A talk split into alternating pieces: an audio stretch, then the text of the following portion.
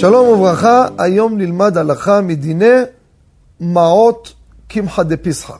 אתם יודעים, עכשיו יוצאים לדרך, אנחנו דוהרים קדימה לחג הפסח, חג המצות, חג החירות, ורבותינו אמרו, לנהוג בחירות, איך זה שאחים, יש לנו אחים שאין להם מסכנים.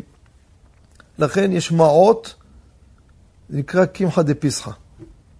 הכסף הזה לפסח, למצות. והשאלה היא, מי על פי ההלכה זכאי לקבל מקמחא דפסחא? האם רק עני של פורים, של מתנות לבנים שהסברנו את ההגדרה, או לא?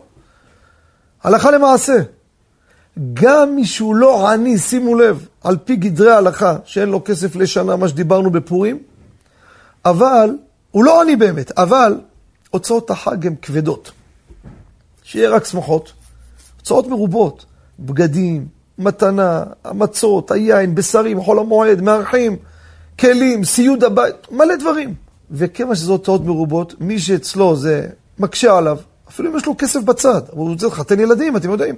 בשוטף זה עוזר לו, כדי שלא יתחיל לשחרר כספים שהוא צריך אותם לילדים.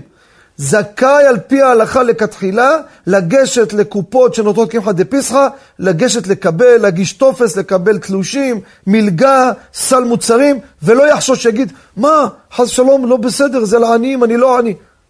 אם אתה בן פורת יוסף עשיר גדול, שגם תחתן את הילדים, יש לך עוד בשפע, אל תיקח.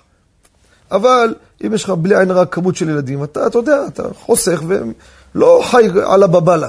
אתה בא כדי שתוכל לחתן אותם בכבוד וכולי, אז אתה מצמצם. יבוא פסח, יגדיל לך את, ה... את החור. אז החלוקות האלו עוזרות לך. תיקח ואין לך מה לחשוש. זה ההלכה. תראו כי בא מועד מקורות לדבר.